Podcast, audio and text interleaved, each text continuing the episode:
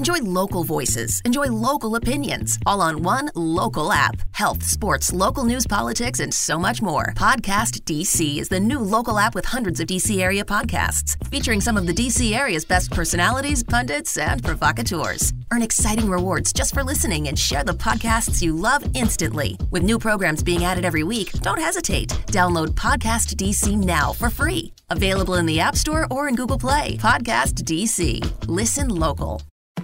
Say It Loud Network presents Corner Table Talk. Welcome, everyone, to this episode of Corner Table Talk. Today, I have two actually really good friends. We've become great friends over the years, but uh, business partners, associates, two really talented culinary folks, two chefs, and uh, really just fabulous people. And I'm, and I'm really pleased to have Govind Armstrong and John Cleveland join me here uh, on Corner Table Talk. Govind is currently the executive chef and director of operations at the Lobster restaurant in Santa Monica, which happens to be one of LA's highest grossing restaurants. It's a fantastic place and probably the, the best place in LA to, uh, to watch the sunset. But he's a chef, an author, a TV personality, known for a straightforward, distinctive seasonal approach to cooking. He's worked with some of the biggest names on the West Coast, uh, in the food scene on the West Coast, Wolfgang Puck, Nancy Silverton, uh, Mary Sue Milliken, and Susan Feniger, Joachim Splichal, and and Brad Johnson too. I'll, I'll add my name to that list. So he's, he's worked with me as well. So really, really honored to have Govind. He partnered with me in both uh, Post and Beam and Willie Jane, and he is the uh, a proud dad. Uh, just a fantastic guy. John Cleveland is currently the owner, along with his wife Ronnie, of Post and Beam. Govind and I transferred, uh, my wife Linda transferred ownership to uh, to John a couple of summers ago, and we're going to talk about how that's been for him. John is born in Oakland, raised in the Outer Banks of North Carolina, draws some of his culinary influences from Southern soul food, Carolina barbecue, and and and coastal seafood, and uh, is kind of defined Post and Beam as it's as it's um, evolved since uh, Govind and I opened in 2012 as California comfort food, and I know he's got a heavy emphasis on Southern there, so we're going to talk about what he's up to. And uh, interesting enough, John majored in math at uh, in in college and actuarial sciences, which is a discipline that assesses financial risk. And you still went into the restaurant business. So I want to understand that a little bit, your, your rationale. But uh, two really fantastic guys with, with strong backgrounds and a, a lot of on the ground experience in Los Angeles over this past year and some insights that I want to that I want to get into with them. So John Cleveland, Govind Armstrong, thank you for being here and welcome to Corner Table Talk. Thanks for having me. Pleasure, pleasure. So I kick things off with uh, I call short order questions. So I don't even have to explain to two chefs what, what that means, but I'll get started. John, I'll, I'll, I'll, you guys can both answer the same question. And John, you can go first. So what is in heavy rotation on your playlist these days? What are you listening to? Oh, wow. I'm listening to an instrumental album called, uh, from Gang Starr. Okay. All right. Instrumental little hip hop. I like the, uh, I'm freestyling in my head. Govind, how about you? What's in your earbuds? You know, these days it's um this is going to throw you off, but it's been a little bit of yo-yo ma. You know, I've been needing to just sort of decompress and stay calm and cool, and he's got a way of just doing that. Yeah, I, I, I, am with you on that. This last year definitely had me dig deep into my quiet music uh, playlist category, and just needed a little cerebral piece, you know, a little peace of mind was uh, was much called for. All right, back to you, John, and then Govind. What's on your feet, John? What are you wearing? What kind of footwear? I wear uh I wear these shoes called Brooks. They're like orthopedic shoes. Um, long story, short story, I, uh, I've had a lot of leg injuries, so it's hard for me to uh, stay on my feet for 12, 14 hours without like some real support, man. I use, uh, I use orthopedic design shoes.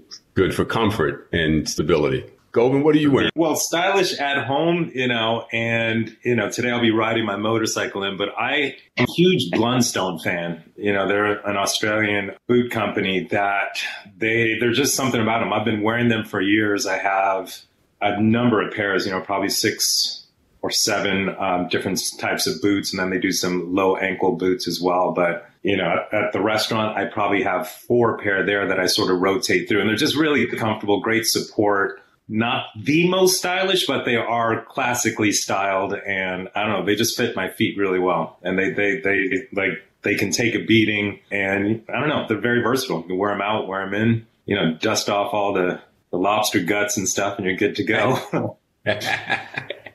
and picture you on that bike. Yeah, I, have seen that. that. That's a good look. All right, John. So it's an off night in LA, which is rare. You and Ronnie have a babysitter. So tell me, where are you going for dinner and what are you having?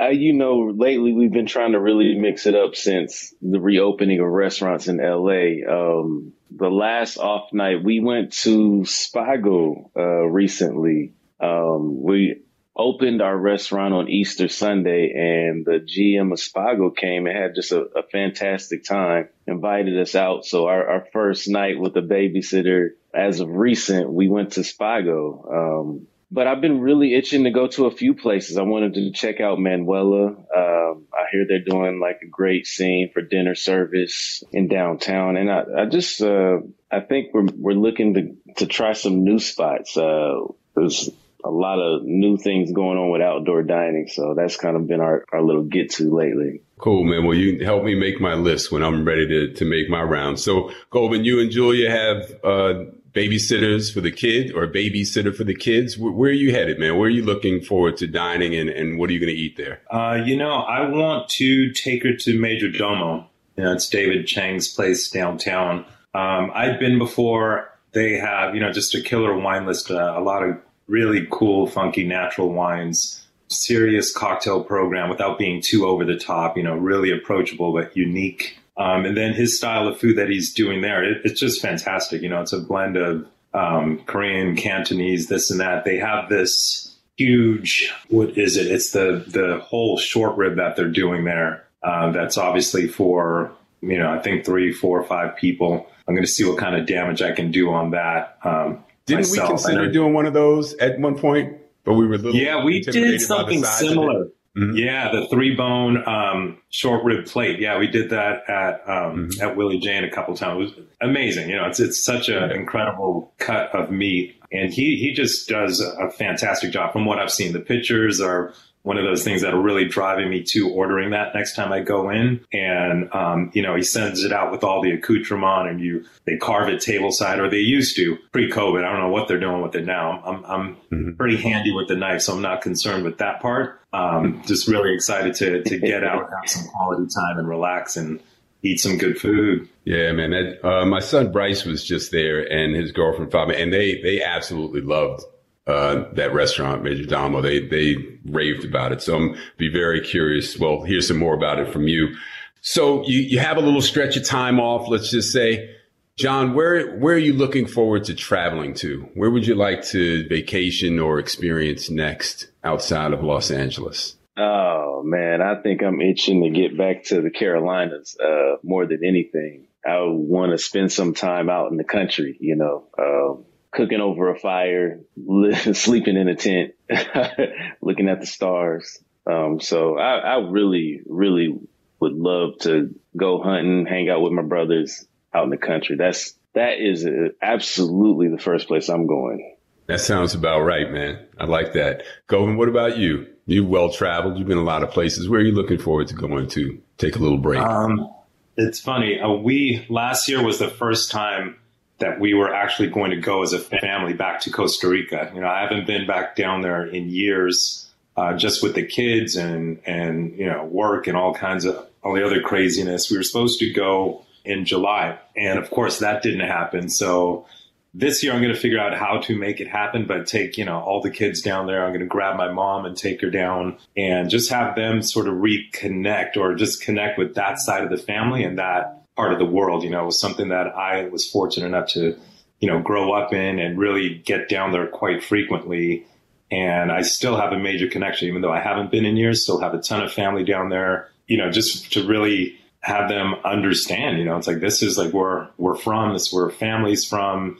these are your cousins that you never met. You know what I mean? It's just um, really important to me that they see that and, and get a, a, taste of that side of, you know, who I am and who they are. But, yeah, you know, it's just, trip. yeah, no, beautiful. I can't wait to just get out there on the beaches and just relax, go to find places where my cell phone doesn't work and, you know, all, all, all that good stuff. Yeah, man. I hear you. All right. So, John, fondest childhood food memory. Wow. Ah, that is a tough one. That's hard. It's a toss up between mom's fried chicken and dad's ribs. Uh, but I hope they don't judge me for this. I, I gotta go with. I gotta you don't have to choose. I don't want to start a family dispute here. So it's dad's ribs, man. I mean, they were so good. We used to fight for them. I mean, we would, uh, yeah, I would literally watch him cook them for 12 hours, you know, just sit there and watch. I never actually got a chance to do much of the cooking. I got to clean, move the grills, empty them out, All the start the fire. Mm-hmm.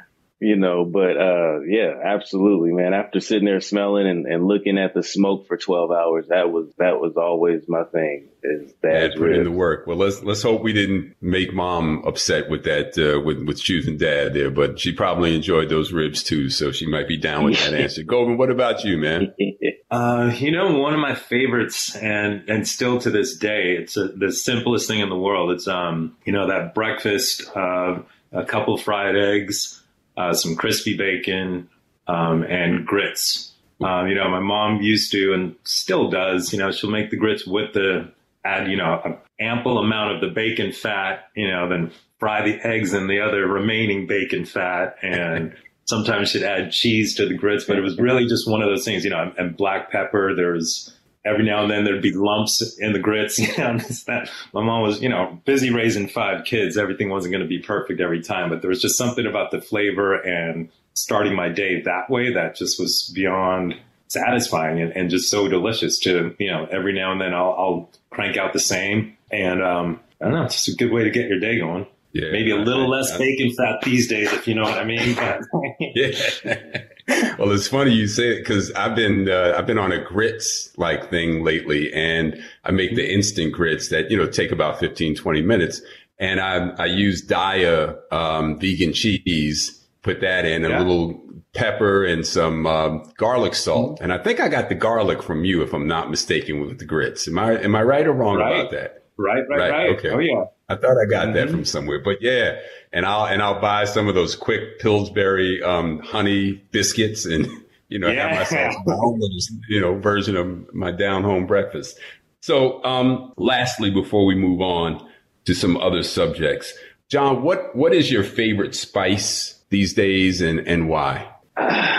Lately, I've been using this Balinese uh, long pepper super cool pepper. It's just got a little bit more aromatics to it, but I've been switching it in and substituting it with a lot of my ingredients for, uh, spice blends for pepper. Just falling in love with it. Govind, Spice Master Govind. Really what, do, what do you stuff. No, I, I love that that Balinese long pepper, super aromatic. Recently, I've been using a lot of the Urfa, Urfa Biber. It's a type of Turkish chili that's not like too spicy. It's a little more citrusy. Um, little hint of smoke, but super unique. It, it um, I don't know. I've been making like fun vinaigrettes with that. Uh, it's great to like brush fish with after you grill it. Yeah, just interesting in marinades. It's super versatile, and I'm still, you know, just playing around with it quite a bit. But that that's sort of been a go-to for a little while. Yeah, man, that, you know, that was one of the things that I really thought was just especially outstanding about you is your ability to just find these, these, these flavors from seasonings and just bring out the most of the flavor of the food by just the subtle use of spice and, and unusual flavors and combinations. And I think you do that exceptionally well. And,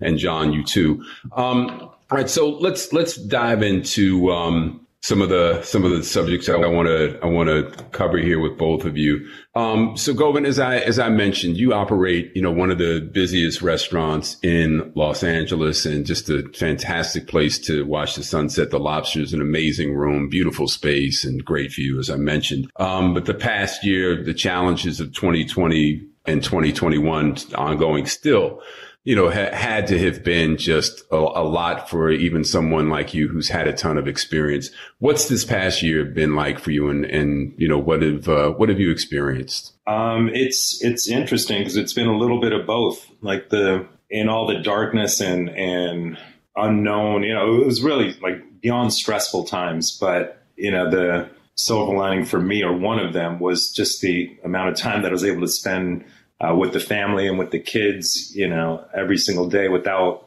you know, stressing out too much, knowing that, you know, uh, no, no matter what, we're gonna we're gonna get through this. Even you know, the restaurant industry will get through this. The tough part was just having uh, to let go of the staff and not being able to to take care of them as you know we were used to. You know, it, it's just really hard. You know, a lot of people don't have the resources or the resources to even tap into getting unemployment or figuring out, you know, how to feed their families and this like and that. I, you know, I really struggled with that. I struggled with the kids that were, you know, yanked out of school and and you know stuck at home and may or may not have had the the support from their parents to continue their education or to even try. It's just you know, it was really really hard all all around. But you know, having that time to spend with with the family and with the kids and um, all that was again just the the silver lining, and it was that was the only, really like the only upside there.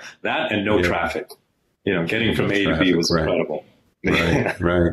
And I guess too with the staff going, you know, one thing to, to tell folks, you know, I'm going to have to lay you off and, you know, in a month I'll be able to bring you back or whatever, but not knowing, you know, where the end was going to be, right? The uncertainty and they look for you, they look to you for yeah. some degree of certainty, right? And that had to have been a, a difficult, uh, a difficult time. Yeah, it's like you just nobody knew. You know, I I had to stop myself from reading the news and and, and watching and, and trying to stay on top of things because it would it, it was driving me crazy. It was literally beyond disruptive to everything. I couldn't sleep, you know, I'm, and I know I'm not the only one, but it's like everyone was going through this time where the uncertainty was just um, beyond overwhelming. So I had to just put a pause on that and know that, you know, hey, we're at home. This is what I have to be doing right now. Just sort of taking care of everybody as, as well as I can. And, mm-hmm. you know, and still communicating with staff, helping them out whenever I can. You know, a lot of my vendors were good in terms of like floating us some product and you know, I'd, you know, definitely get some product to the staff, you know, just getting them some basic food or whatever we can do for them just to just sort of help out. And John, um, you know, you took over from Govind and I and, and Linda in the summer of 2019. Uh, you took over Post and Beam after having worked with us there. So, you know, you had a, a good understanding of the restaurant, but, um, you know, you had about eight months of operating before, before COVID kicked in. And um, I know you've had, you know, you had your own business before, you had a catering business, but you know, owning a business like a restaurant where you, as Govind and I have just mentioned, you know, you have all of these employees that look to you, you know, and that you um, you advise and they look to you for support. Um, that had to have been a pretty unique, ch- and you've got a son who, you know, had some challenges as a as a youngster, and Miles is looking great and strong and, and beautiful now. But, you know, there, you and Ronnie had some extra special care you had to, to take to make sure that, uh, everyone stayed healthy. But what, what's this year been like for you as a, as a first time restaurant owner, businessman, dad, all of that? I think Govind summed it up really well. It's been a roller coaster, you know. It was weird because we, like you said, we had only been uh, operating as owners for eight months leading into like the onset of the dining closures. And man, it was like we were, felt like we were just getting our footing, you know, and the rug just got pulled from underneath us.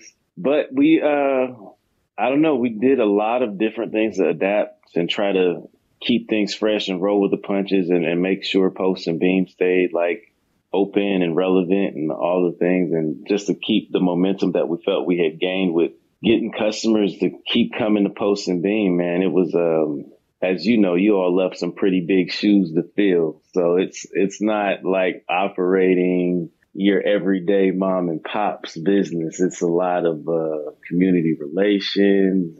You get real close with people, you know, same as everybody. I think letting, laying off staff was just horrible experience to have to go through like multiple times in 12 months. I've never had to deal with laying folks off uh, that many so often, like with so much uncertainty. It was just, you know, these are people that we've all developed personal relationships with over the years, you know, uh, even laying off somebody that like Foster and he was, it was just weird. It was odd to even have to go through that. And, you know, Foster was one of the reasons why we fell in love with Post and Beam.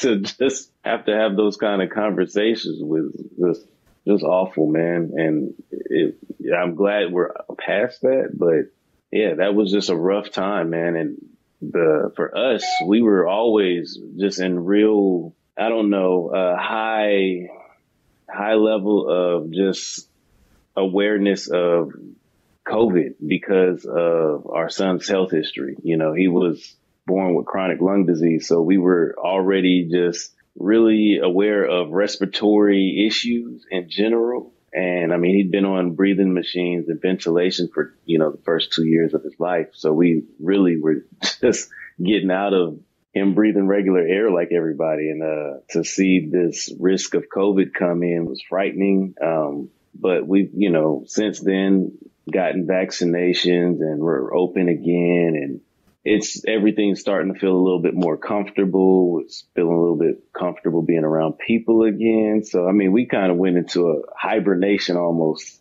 you know. Yeah. And, you know, I, I mean, I'm sure I, I speak for Govind here. And, and, you know, we've tried to stay, Linda and I and Govind, I know we've all tried to stay close to, to you and Ronnie and, and offer whatever guidance and mentoring we can.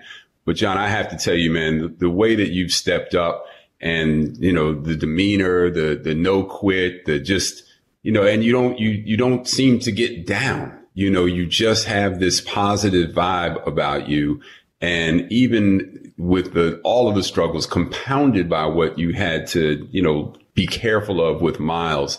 Your your disposition, man, is just amazing. How do you how do you keep such a positive frame of mind? Uh, I've learned from the best, man. I've uh, I've witnessed some very composed individuals with you and Govind. Uh, my parents were great examples, but like I think uh, falling in love with Post and Beam allowed us to really witness what you all did. It drew me. I'm think when I look back on it now, I might be one of Post and Beam's greatest fans. Um, but you know, I mean, I never. I've been working in restaurants since I was a kid, like all of us, and uh, coming to Post and Beam and seeing the way you work the dining room, um, observing the way Govind runs a kitchen, you know, it was, it was very influential for me. I don't know if everybody that listens to this podcast has ever been to a Brad Johnson restaurant, but I mean, you're, it's rare that you find an owner that bust tables, run the food, greet you at the host station and be very involved with the staff. I mean, it was, uh, I don't know. It's, I thought you all were the greatest example of what I wanted to be as a restaurateur and as a chef. I just really took a note from you all, if anything, on how to, how to compose and present myself. That's a big compliment, man. Thank you. Thank you very much. Go, you know, John, John initially uh, was attracted to Post and Beam because he wanted to work with you. He had heard about you and I want to talk to John a little bit about that in, in a moment. But You've worked with John now for a while and you've worked with many people over the years. What do you, what do you see in John? What do you think, you know, allows John to, it, how, how, would you view him at this point as a, as an operator, as a chef, uh, and what, what kind of potential do you, do you see in John? Well, for where he's at in terms of like ownership of a, you know, freestanding restaurant and a unique one like Post and Beam, you know, he, he's well ahead of the curve here. You know, he's able to, he's got that like talent to where he can sort of remove himself just enough and sort of look down at what's going on and really understand the, the scope of what needs to happen in order to be successful and um, understands how to make it his own at the same time. You know, it's a really unique situation. I know I keep saying that word unique, but it's like Post and Beam is unique mm-hmm. and it comes with unique challenges and it, it takes the right person to be able, or people um, and team for that, for matter of fact, to continue to like improve and continue to move the needle and not just keep it status quo. You know, it's like restaurants need to always evolve in order to continue to attract, you know, your customer base and to keep your regulars happy. And, you know, John's never lost sight of that, you know, and he'll, right. I can tell, continue to do so, continue to challenge himself, try new things, make risks, make mistakes and, you know, learn from them most importantly. And I think a lot like you too, Govind, with, you know, being able to use both sided sides of your brain, both the creative and the analytical, you know, you're also a numbers guy. You're proficient with controlling costs and you have an eye on the bottom line. And, you know, that's, that's absolutely necessary, you know, when, when so much product is passing through your hands and so much labor you're responsible for. John, I'm, I'm curious, you know, Govind um, obviously had a big reputation, has a big reputation, but he was he was the main reason I think that you had mentioned that you initially were were interested in coming to work at Post and Beam. How had you heard about Govind? What was it about his particular style or or him that attracted you and, and made you think that this was somebody I really wanted to learn under? I think uh, at the time when I met you all or approached you guys, I had. Uh, I had been in LA for maybe four or five years and you know, my dream, I've always dreamt of being, uh, owning a restaurant and I, I grew as a chef, um, and really started working in kitchens and I, uh, I didn't go to culinary school, but I learned from some really talented chefs on how to advance in kitchens. And so I, um, I had felt like I had done some really cool work and had some pretty nice success in some of the projects that I had tried to do. And I really wanted to find a home in a lot of ways. I felt like I was, uh, wandering around with my skills of, of learning how to figure out how to, you know, get to A to B to C. And I was making so many mistakes. And I, um, I always saw Govind as a figure that like you said, was so super composed. Um, he works in open kitchen, so you can really see how he manages and, and works around people. And for me, you know, I'd started working in North Carolina and out there, it's not a big culinary scene like we have in LA. And I had never met a chef as accomplished as Govind. And I looked at him as someone that I could really ask questions to and learn from. I'm the kind of person that probably learns the most from just watching and observing. Um, I'm like a sponge. So I was, you know, I really thought that I could take a lot from being around him. Um, and I thought that was a missing piece for me was just, I needed some, some guidance, some mentorship from seasoned professionals. And instead of, you know, I've been, I had been winging it a lot before I met you guys. and so you all really, uh, you know, Govind with his culinary excellence is pretty mind blowing to like look through Govind's recipes and look through the amount of recipes, you know, like I I can't even explain how much it is, you know. And as a young chef, you're thinking to yourself like, wow, like I thought I was good at what I do, but there's obviously a lot of room for growth. mm-hmm. And you know, I just saw Govind's experience as something that I really wanted to tap into. I hadn't had anybody outside of my family that had been very influential on guiding me in my career path, and uh, none of them have the restaurant type experience that I've I'm trying to obtain. So smart, smart man.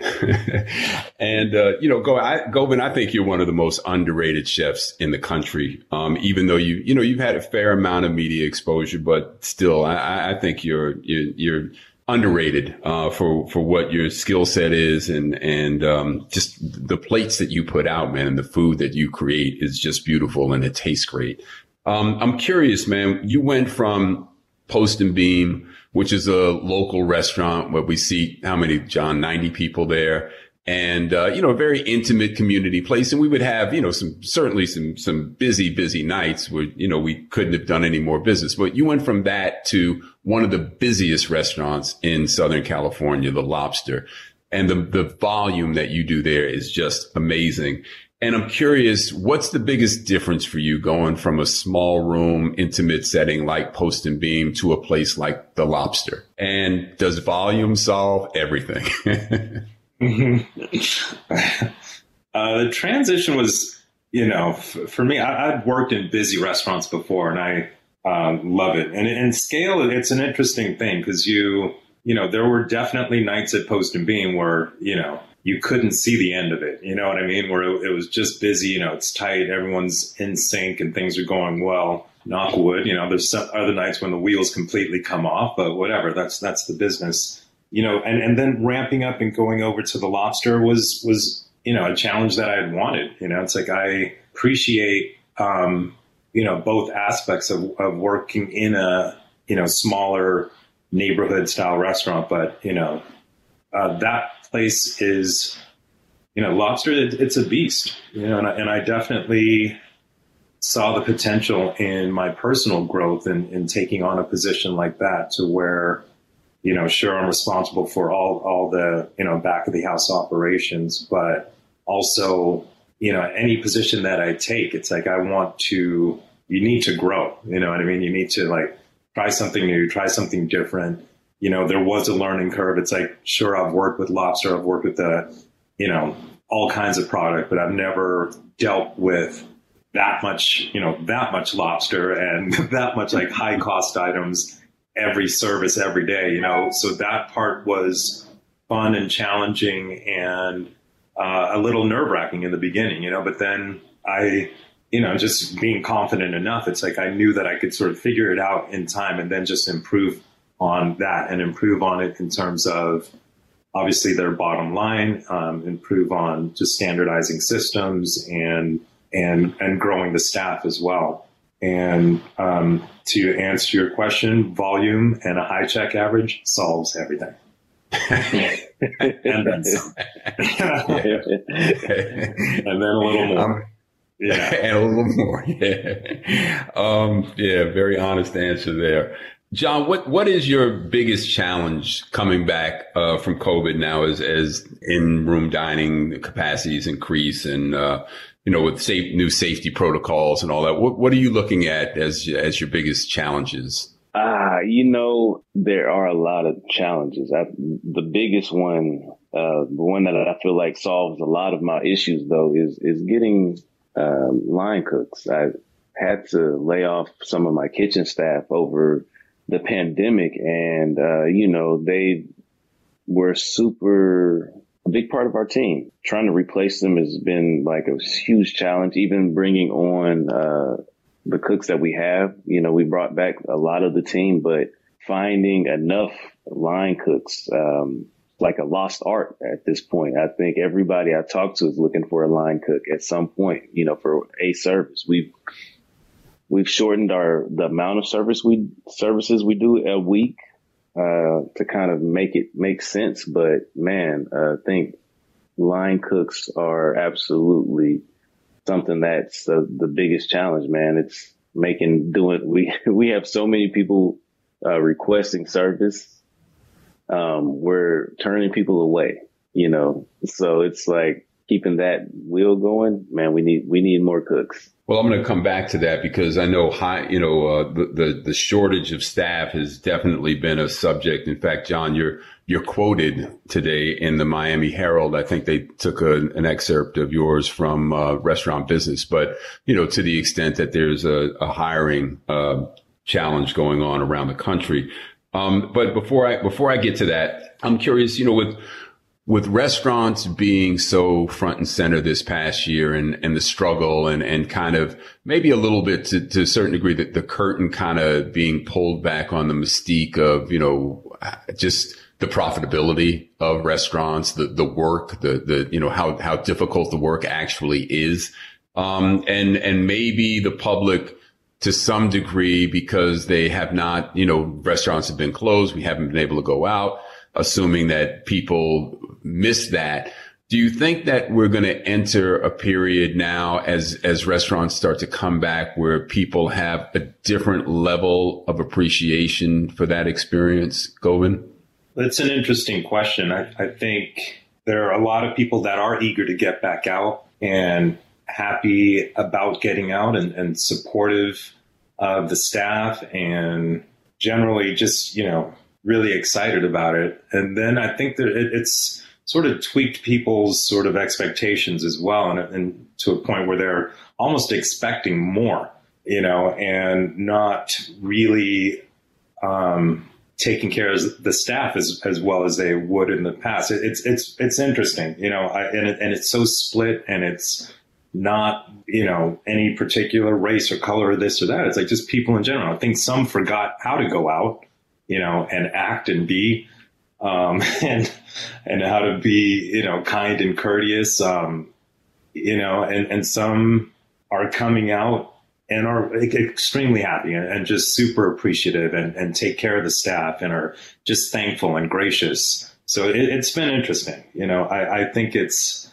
uh, you know, I'm looking forward to it evolving and, and people continuing to feel safe and, and come out and, and spend money and support their local. But at the same time, it's like there are some people coming out that are receiving money that they weren't receiving before and coming out and spending money and acting stupid, you know, pardon. but, um, I don't know. But you know what I mean? It's, it's been a, it's been a little tough in that sense to where, um, you can, and you can never tell you, you never tell like who's going to act out and how things are going to go with anybody. So it's, it's a little, little weird, you know, and granted the lobster's in a, a, a position where we're getting a lot of foot traffic and there's a lot of, um, lower hanging fruit or whatever, you know, there's tons of uh, people just walking in off the street or off the pier or whatever. So you're going to get a rather mixed bag. And at that point, then it's just a numbers game, you know, so 80% are going to do the right thing another 10% are going to go, you know, off the deep end and the other 10 is like the wild card, you know? So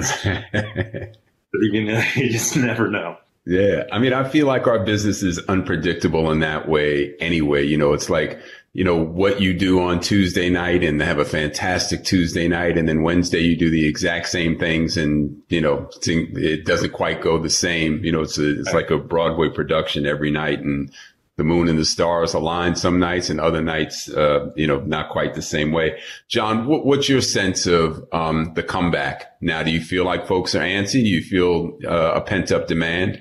Definitely feel a pent up demand. It's it's still pretty weird. I think it was always a mixed bag, like Govind said for Post and Beam as well. But I think uh, it's interesting how our actions over the past 12 months are making our customer experiences differently. Like we've been semi successful at putting together a to go and delivery business that we really didn't have before. And now we're trying to scale back so that we can really uh, handle the the on the in service dining, and people are really not happy about it. they are, you know, we're trying to figure out how do we continue to satisfy this takeout and delivery business that we've been able to generate and also satisfy, you know, a fully reserved dining room at the same time. And it's just like this, how do you do it? How do you do it? Yeah. Well, let me go. I, I had another question, but I, since you bring up that, that point, I'm curious to get both of your opinions on ghost kitchens. Are ghost kitchens potentially an answer to the alleviate the, the extra burden of takeout um, in, on a on a particular location. Govind, you've been around for a minute. What do you think of that? I think it's you know it's, it's an interesting model. I think it does work for certain concepts. I think it's a great style of like you know an incubator and you know coming up with some cool concepts and just sort of testing the market in that sense. Um, but you know it's a model that I don't I don't fully believe in myself. I, I I've seen it done well and I've seen it done you know very poorly. So um, a lot of people are sort of jumping and, and diving into that model. And um, yeah, I, I, don't know. It's it's one of those things where if you have the right operator and, and everything's like sort of buttoned up and bulletproof, I think there's definitely success there. But in terms of you know the integrity of what you're trusting other people with in order to produce your food, I don't know. It, it could go either way. Yeah, yeah, and an, an entire menu of your food. You know, we had uh, I had Nyesha Arrington on a few weeks ago, and she voiced the same apprehension as you. She said she might be willing to launch a dish through a ghost kitchen, but an entire menu she'd be, you know, pretty apprehensive about. John, where do you what, what's your feeling about that? Yeah, I mean, I don't I think ghost kitchens are one of those things that are beneficial for maybe the ride sharing industry, you know, but I don't think from a like a chef or a restaurateur, it's, it's, I don't think that's a, a permanent answer for anything. Um, I have some experience working with a, a restaurant group that played with the ghost kitchen model. Um, I did some R and D chef work with the group called Cloud Kitchens and, you know, I think delivery and takeout is here to stay. Um, finding like different ways that you can offer food programs through it, I think is really something that everybody's still trying to figure out. But ghost kitchens, you know, they're, they're just like a short term solution, in my opinion, for a lot of reasons. So yeah, I think a more better model would be a, a conjunction, like a, a catering kitchen operating in conjunction with a, a, a local on-site dining. Well, one of the rideshare guys, I forgot which one, uh, just dumped a bunch of uh, like a hundred million dollars into the, the, the ghost kitchen concept in LA. So somebody believes in it, but uh, I think coming yep. from an on the ground, you know, to uh, people like yourselves, um, you know, probably some caution needs to be uh, leveled into all of that enthusiasm. So, Govind, um, you know, I moved to LA in '89. I, I, certainly saw the food scene evolve there considerably. You know, over the the 30 years or so that uh, that I lived in LA.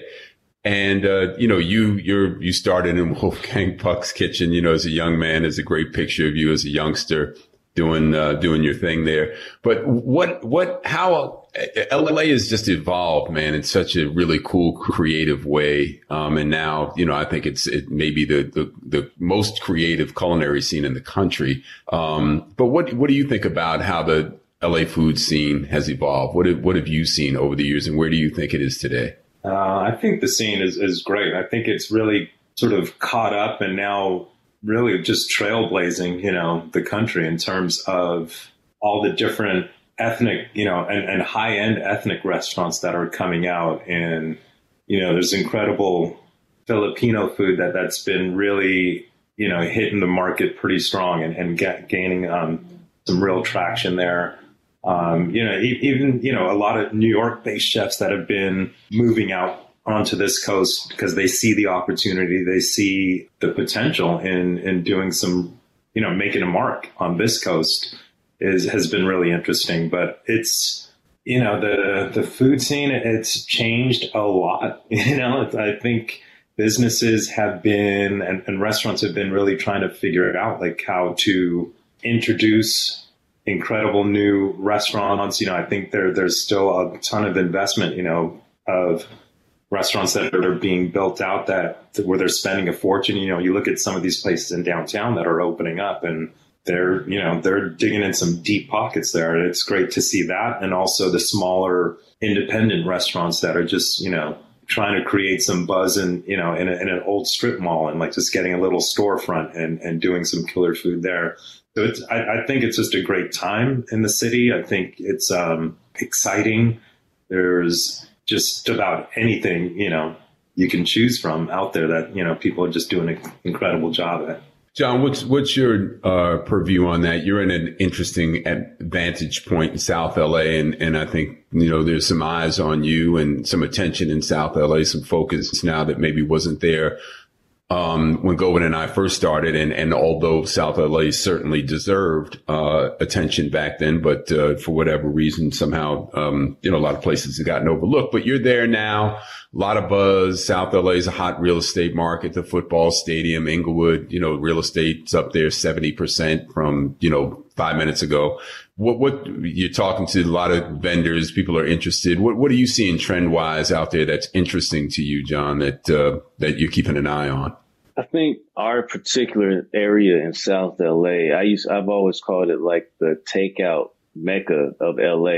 It's so many takeout businesses huge in that, in that area. Um, but there's been this buzz around the, the train line opening up and what that's going to do for traffic and foot traffic to have a lot of that construction removed off of Crenshaw. I think, um, with the stadium opening up, it's going to be a new ball game. I think it's really, uh, you know, a lot of push to move to Inglewood area and that South Bay is really looking for a lot of volume, a lot of more traffic out.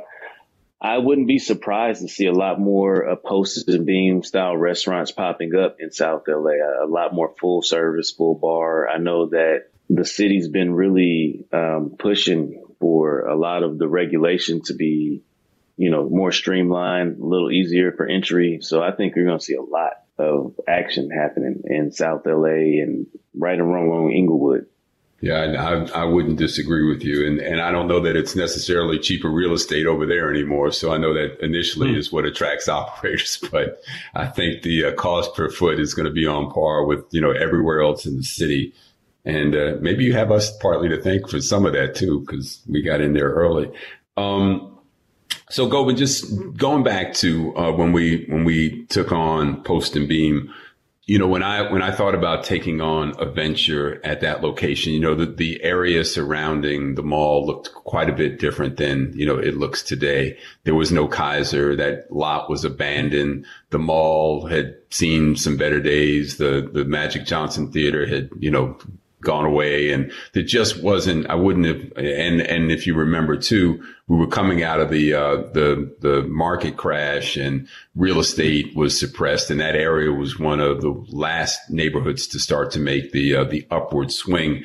So there there weren't a lot of checks on the side of the column that say this is a must do, right? so, um, but I I knew that I needed someone of your caliber, and and there really you know it was you and and not many other places to go someone who had been recognized by the media, but that um, might also say yes. And I thought it was a long shot, you know, to get you. I had, I had, you know, met you. We, I thought we clicked. I loved what you'd done at Table 8. I thought the T-bone steak you made there was one of the best meals I'd ever had. And I thought it was a long shot, but, but you said yes. So looking back, man, what, what was it that, that caused you to to look at that dilapidated building that used to house um, a fried chicken spot and uh, didn't have a whole lot else going on around there except the fact that Baldwin Hills, Ladera Heights, and View Park are one, two, three wealthiest black communities in the country. They were in a within a stone's throw from us. But what what was it really that made you say, you know, I, I want to do this? Uh, it was a number of things. You know, I I don't know, like as a restaurateur, as an operator, sure you can look at the the facade of the building and this and that and, and think it's like we can't make this work, but it's like it was kind of there wasn't a lot of hesitation on my behalf, was there? When, when no, you sort of surprisingly right. not. Right. It wasn't. You said I'm I, in. I was like, excuse yeah, me. exactly. I just get the neighborhood. I, I understand the the need for like just good food, you know. So understanding that we can get there, understand that you were a big part of it as well. Um, that was very reassuring. Just the opportunity to work with you on a project was a, a big, a big one as well. Um, and Linda as well. You know, it's like she, mm-hmm. uh, yeah. she and she and I had never met prior, um, but obviously there were a few times where we did um, sit down and just getting to know her and her business acumen and all that was again, you know, potential for me to grow and learn, learn from her. Um, but the community itself is, um, it was it. It's like they, it need, it, it deserves, and it was hungry for a, a good restaurant of the caliber that we were going to execute at that time. I thought everything was just sort of lining up. Um, I'm, a, I'm, a big believer if you build it, they will come. And I think that, you know, between just the team that we put together, that it was, I don't know, I wouldn't, wouldn't say a slam dunk, but, you know, I know would sort of get some good shots in there and, and make a pretty, pretty big impact. And yeah, you know, honestly, I did, you know, really want to uh, work with you and, and, and partner with you guys and see what kind of waves we could make in a, you know, in a community that deserved what we could offer. And you know, man, as you're, as you're saying that, I'm just reminded of when you, when you take on something like this together, right? I mean, we form like a little unit, you know, and then the outgrowth of that is all of the relationships that happen. I mean, your mom used to come into, you know, Post and Beam regularly, and it was just lovely to see her. My mom worked there before, um, you know, she mm-hmm. passed away a couple of years ago, but we created like this family. You're, you know, you had the, the twins and, you know, Willow came, you know, she's, she grew up in, you know, Bryce was coming around and we had like this family neighborhood. And that, that's to me is the best of what our business can offer a community. Would do you, do you see it that way too? 100%. No, and those are memories that, you know, will never leave me, memories that, you know, will never leave Willow and just our family. and you know, and just so many moments of, of greatness where you can't create that. You know what I mean? It's like you want that, but it's yeah. like you can't force it. And there, the, the fact that it happened so organically and so honestly, you know, there, there's nothing better. You know, it's like I remember many, many shifts. You know, either you know, talking to guests or behind the line and just looking out and just looking at the makeup of, of who's coming to not even just check us out, but who's coming to dine, who's coming out to have an experience was just, you know, such an eclectic, cool room, you know, from the music to the lighting, the ambiance, the atmosphere, you know, all of it to Sundays, you know, having little garden parties, teaching people how to compost and with the cocktail in hand, you know, it's like they're just, a lot, you know, of, of real fun, um, hard work.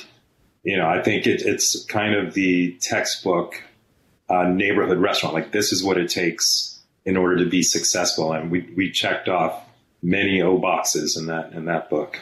Yeah, we did, man. And you know, your idea to uh, incorporate a, a garden um, you know, again, we're going back quite a few years, but that wasn't the most popular idea. It hadn't become trendy, but you had, uh, you know, the way that you looked around corners and knew, you know, what, what needed to happen. And you decided to, uh, to introduce that idea. And it was, it was just a phenomenal accessory to the restaurant. John, I've seen, you know, fantastic pictures of Miles sitting, you know, next to you, watching you make pizza and uh, your beautiful wife Ronnie is is you know instrumental now in in you know getting to know the restaurant world and watching your family kind of evolve into that scene.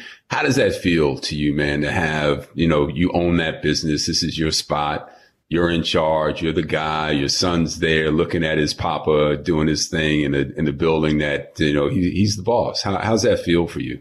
Oh man, I feel like I'm living the dream every day. It's uh is quite amazing. I, I, haven't had much time to reflect until I think this past 12 months where life just really slowed down for a little bit. But man, it's been like a wild dream come true. Um, in my wildest dreams, I think I would have been a chef owner of a restaurant like Post and Beam for it to actually happen, uh, before I turned 40 and my son's growing up and watching it all go down. And I mean, you know, it's, it's absolutely living the dream. We're in a, right in the neighborhood that my wife grew up in.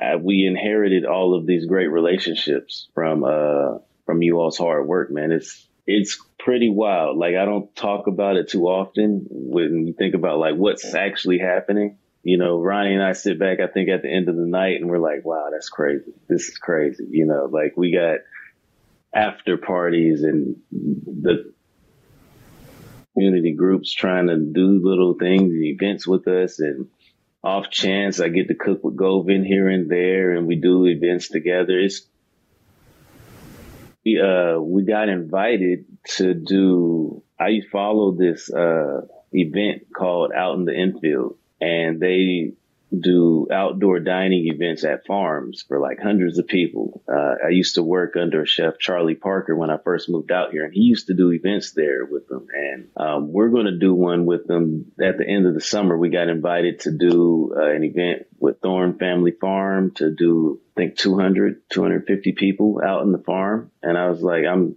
just living the dream, man. Like, like some of the business we get approached with, man, um, it's mind blowing that we're doing it. We're this young, um, and pretty successful at it. I'd like to say. I don't think, you know, I always feel like we could do better, but man, we, we're killing it in a lot of ways. I'm happy to hear that, man. And uh, even amidst the, the hiring challenges and everything else that uh, you can, that you're confronting, that you're, you're finding the, you know, the glass still half full. So, you know, I, I love that, man. And with Martin Traylock, who you just recently added to your team is a big addition from Hatchet Hall, and I think a lot of folks are really excited about what uh, what you two are going to accomplish there. And you know, you got Govind and I and Linda still in the wings when you need us. So as we're we're winding down here, but uh, you know, as we emerge from 2020 and uh, the political turmoil, the the hostility that that you know, uh, without making a political statement, but that you know, I, I, I just feel that was just so present. And go when you mentioned not wanting to turn on the news, but it's like every time you turn on the TV, you were like, you know, just wanting to make sure that, you know, we still had a planet. Issues around social justice that are, that are ongoing and continue to amplify and necessarily so. And, you know, you guys are in public spaces. You're dealing with the energy of the public coming at you, the employees, the staff that you have, the things you say, your demeanor, your, you know, just just it, it's unavoidable for us. We we don't get to do our job, you know, behind closed doors and sealing off the the rest of the world. So I'm curious, and, and uh, John, I'll ask you first. What is the most significant takeaway for you from this past year?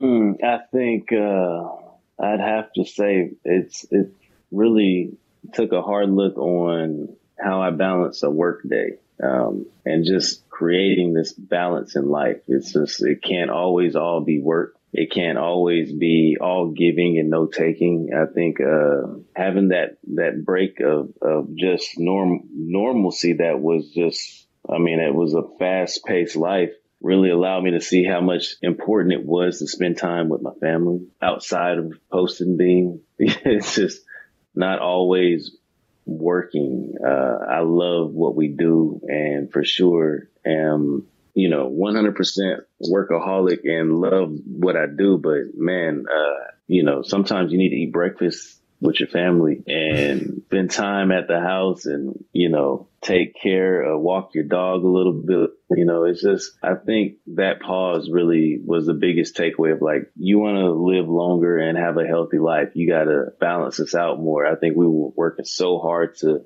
keep up with all of the progress that we've had with taking on the restaurant that I, man, I haven't looked down and checked the clock. You know, I just go, go, go. I've used that expression a lot. You know, the the, the pause button that kind of got pressed this year on the entire planet. Go. What what do you take away, man, from 2020? Um, how, how what are you looking forward and and looking back? What, what what's your frame of mind and, and from what we've just witnessed and continue to to go through here? It's interesting. It's definitely you know shows you how fragile you know things are, people are, life is, and how things can change at you know at the snap of a finger from a number of things, you know, not just the pandemic, but, you know, the protests and this and that, and like how things that, you know, can get unveiled, you know, overnight and really make some people think. Also, you know, resiliency and, and, you know, knowing that we as people, we as restaurateurs, we as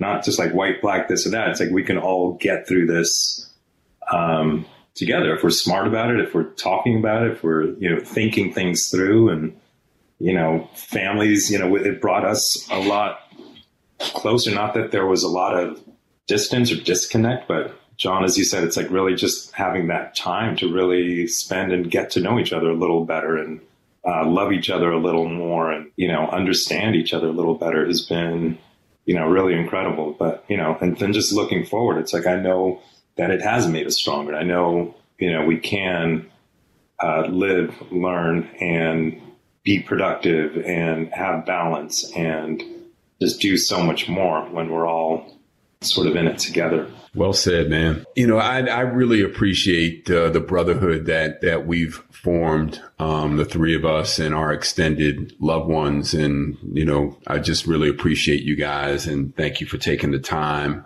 to come on the show today. And um, not to end on a on a sad note, I want to pick it up a little bit. So, Govind, describe for me before we split your perfect night at the Lobster. How does that look? What happens? That would mean that I would be at home. Um, I said at the Lobster. exactly. With you at home. Okay. no, perfect night at the Lobster. It, it's it's you know, it, it's a joy being there. It, it's definitely a lot of work. And, you know, just with my new role, it's a lot more responsibility and definitely getting pulled in a number of different directions. But it's, you know, it's not just about me. I have put together a really good team.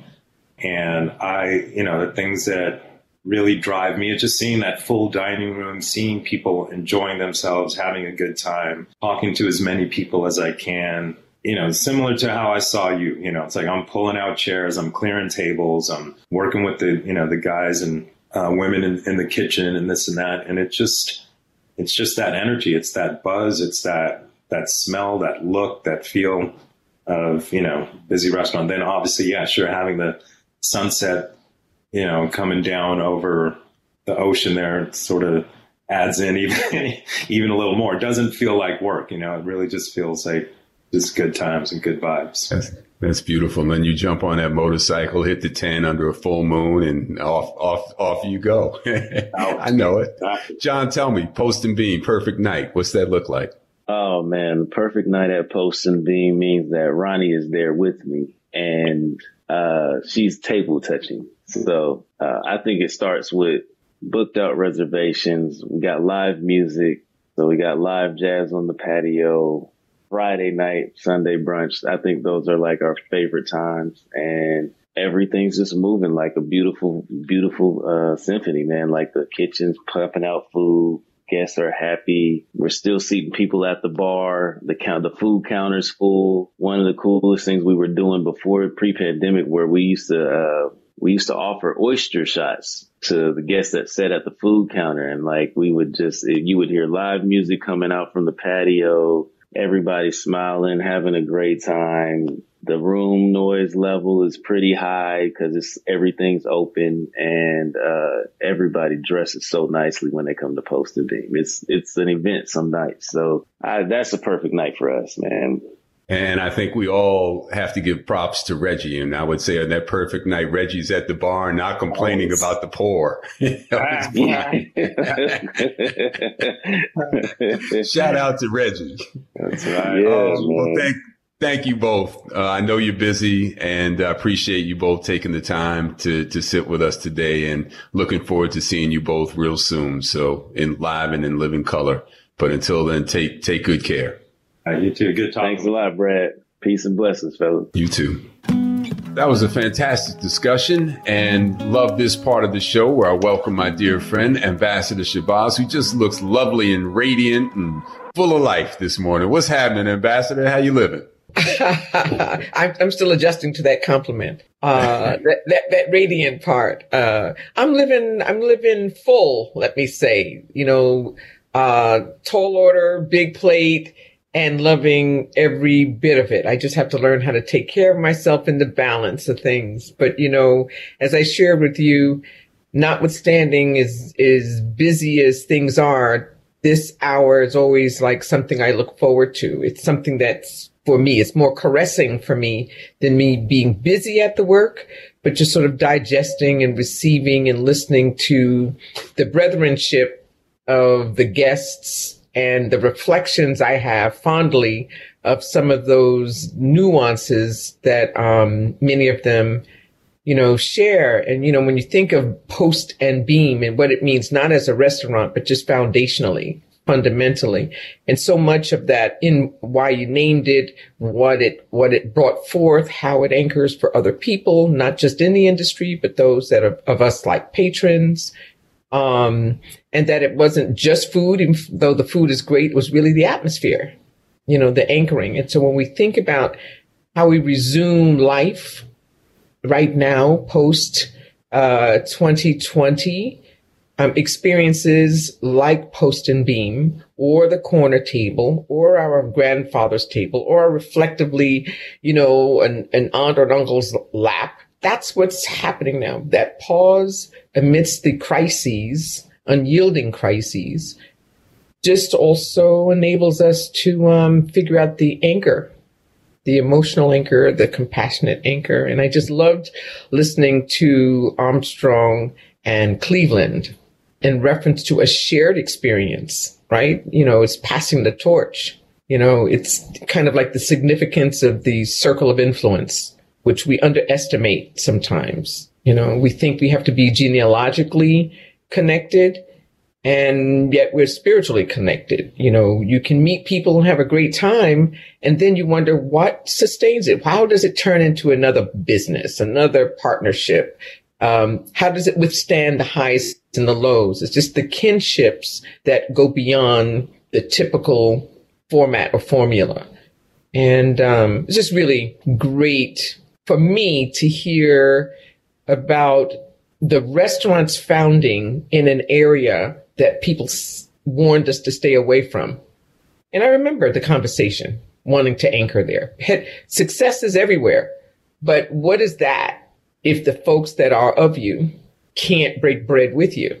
And so to dare to do so, and for me to even join that process in a, in a different way, you know, bringing people across the hill, over the hill, different sides of the zip codes, um, designing, you know, come with me, join me for a brunch and people having a ball, right? And people want to, right? They just don't, they need an invitation sometimes. They need to feel like they're not crashing a party, that even if it's culture specific in origin and, and cuisine, that that too is also to be shared. Well, I, I, want to acknowledge that because when we were launching brunch at Post and Beam, you know, as you, uh, you've always been close to me and I always, you know, run by you, whatever I'm thinking about doing and, and get your, your wisdom. But, you know, we were going to launch brunch and, and I asked you what you thought and you, you took me one better. You said, you know what? I'm going to, I'm going to co-host brunch there with yeah. you. And you started just picking up the phone or, or sending out emails. And next thing I knew, we had this amazing, just colorful, international brunch crowd show up that mingled and mixed with our local Sunday church folks yeah. and the yeah. hipsters from wherever they were coming from. And it was this wild, just integrated room of social cultures. But you were, you were the maestro. You well, helped it, to really launch that for us. Well, and some of them were people that had enjoyed your restaurants on different sides of town. And, but this was permission. People wanted to. They hadn't been invited to cross lines. You know, in New York, there's no, no avenue you can't cross, but we don't realize in other cities, people will ask you, what's your zip code? You know, and that means something. In, in, you know, in some areas, you know, it just means how do I get closer to you? In other areas is where else should we meet? You set a tone and we were eager to make sure everyone was breaking bread together. So I was based in Louisville at the time. And so I flew in for whatever that weekend was. And some friends said, I can't come that weekend. Are you going to be there next weekend? So I came back, you know, because the, I was trying to meet the yes, right? And not just send somebody, but say, join me at the table, right? And so from that point on, people would stop on the way to the airport, coming back from the airport before going to whichever direction. And it was such an elegant mix of down home. Well, I tell you, today I really felt, you know, kind of the essence of why this podcast res- is important to me. Yeah. Um, yeah. I felt like Misty, you know, talking with those guys because yeah. you relive the, you, you've gone through battle, you know, and you we lose family and those that, that family you have memories of them in those rooms and and you know it just it creates this this photo album that uh, you you continue to replay, especially when we're coming out of a year where we had you know that live experience taken away, and we're talking to one another in these little squares and boxes. So you know, just just really grateful for the um, for the experience of of having to. Uh, you know, of having been in business with, with folks like John and, uh, and Govind and, uh, for also the support that, uh, that you offer. So thank you, Ambassador. It's lovely to see you. And I know you're off to a very special event. So we're not going to talk about that today, but we will talk about that soon because I'm going to make you spill some beans. but uh, as for today, wishing you well and, uh, you know, have a lovely afternoon. Same to you, my dear. Thank you. Corner Table Talk is hosted by Brad Johnson, produced by Brad and Linda Ailes Johnson, coordinating producer Lauren Turner, theme music Life Goes On by Bryce Vine, executive producers Omar Thompson, Andrew Kalb, and Ken Johnson. Find the Corner Table Talk podcast wherever you get your podcast. Follow, subscribe, rate, and leave a comment. Corner Table Talk is a Say It Loud Network production.